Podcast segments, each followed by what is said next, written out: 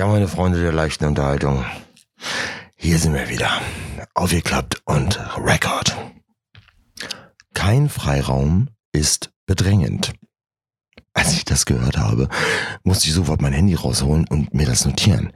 Kein Freiraum ist bedrängend. Ja, wenn man das so sagt, dann kann man es nicht einordnen unter, ist es ein sprachlicher Fauxpas oder ist mangelnder Freiraum bedrängend. Und bei jedem Einzelnen sieht es anders aus.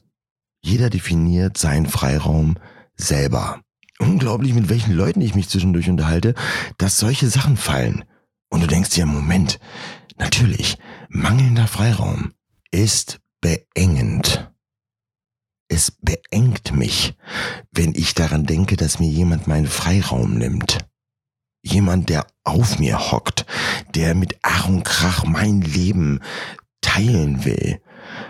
Vielleicht will ich das überhaupt gar nicht, weil es ist mein Freiraum. Und wenn ich den nicht habe, dann fühle ich mich beengt. Es liegt in der Natur des Menschen, dass man nicht beengt sein will. Man will schon ein bisschen Freiraum haben. Dem einen reicht es auch nur, wenn er seine Arme frei um sich bewegen kann. Und der andere sagt, hier, pass auf, ich brauche einfach meine 120 Kilometer mit dem Moped auf der Landstraße. Das, das ist für mich Freiheit. Und wenn mir jetzt jemand aus meinem Umfeld das madig macht, dann fehlt mir diese Freiheit. Ich will es absolut niemandem unterstellen, aber es gibt Menschen, die haben ein Talent, diese Freiheit oder das Gefühl, was man damit verbindet, kaputt zu machen, bewusst. Die möchten nicht, dass man eine Freude hat an seiner Freiheit. Das wollen die irgendwie nicht. Die wollen da mit inbegriffen werden, die wollen mit dabei sein, die wollen ein Stück von diesem Glück haben in deiner Freiheit. Aber es ist deine Komfortzone, es ist dein Premium-Bereich.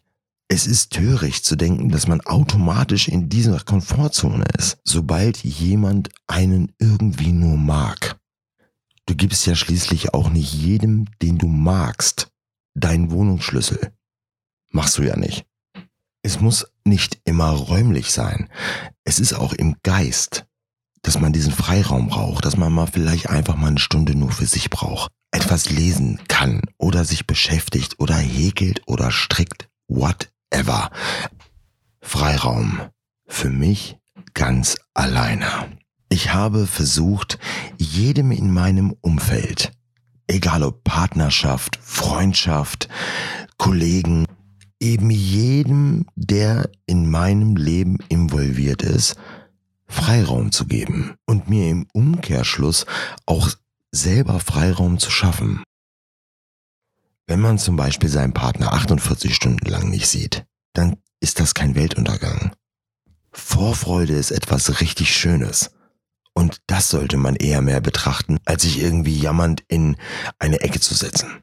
Jeder Einzelne für sich selbst definiert diesen Freiraum. Das ist etwas, was man einem anderen Menschen nicht vorgeben kann.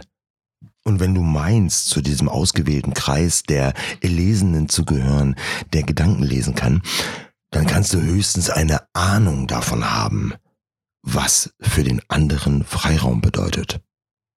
Paarst du das mit der richtigen Frage oder dem intuitiv richtigen Verhalten, dann bringt dich das nur nach vorne. Ich gebe zu, dass es Kandidaten gibt, wo man nicht den blassesten Schimmer davon hat, was Freiraum für diese Person bedeutet. Und auch hier ist es unglaublich einfach, das in Erfahrung zu bringen, indem man die Person einfach mal fragt. Oder wenn man gerade der Meinung ist, okay, das ist jetzt genau dieser Freiraum, nachzufragen, sag mal, ist das jetzt genauso dieses Ding von Freiraum, was du brauchst? Ich habe die Erfahrung gemacht, dass man dann immer die ehrliche Antwort bekommt, weil man mit einer Frage um die Ecke kommt, auf die der andere überhaupt nicht vorbereitet ist. Ich möchte aber an der Stelle nochmal klipp und klar sagen, dass diese ganze Philosophiererei und dieser ganze Themenbereich von dem Podcast einfach nur autodidaktisch ist, beziehungsweise ja, von einem Amateur erzählt. Tatsächlich ist dieses Thema Freiraum eine Herzensangelegenheit. Ich selber habe es erlebt, wenn einem Freiraum genommen wird oder man selber irgend bei jemand anderem Freiraum nimmt.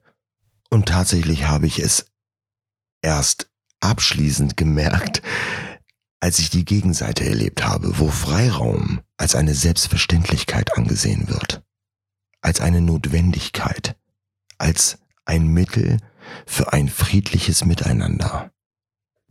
Es ist viel schöner, die Vorfreude des Gegenüber zu empfangen, als den Anschiss oder die schlechte Laune. Auf jeden Fall ist beengend mangelnder Freiraum ein Empfinden, das habt ihr nur offline.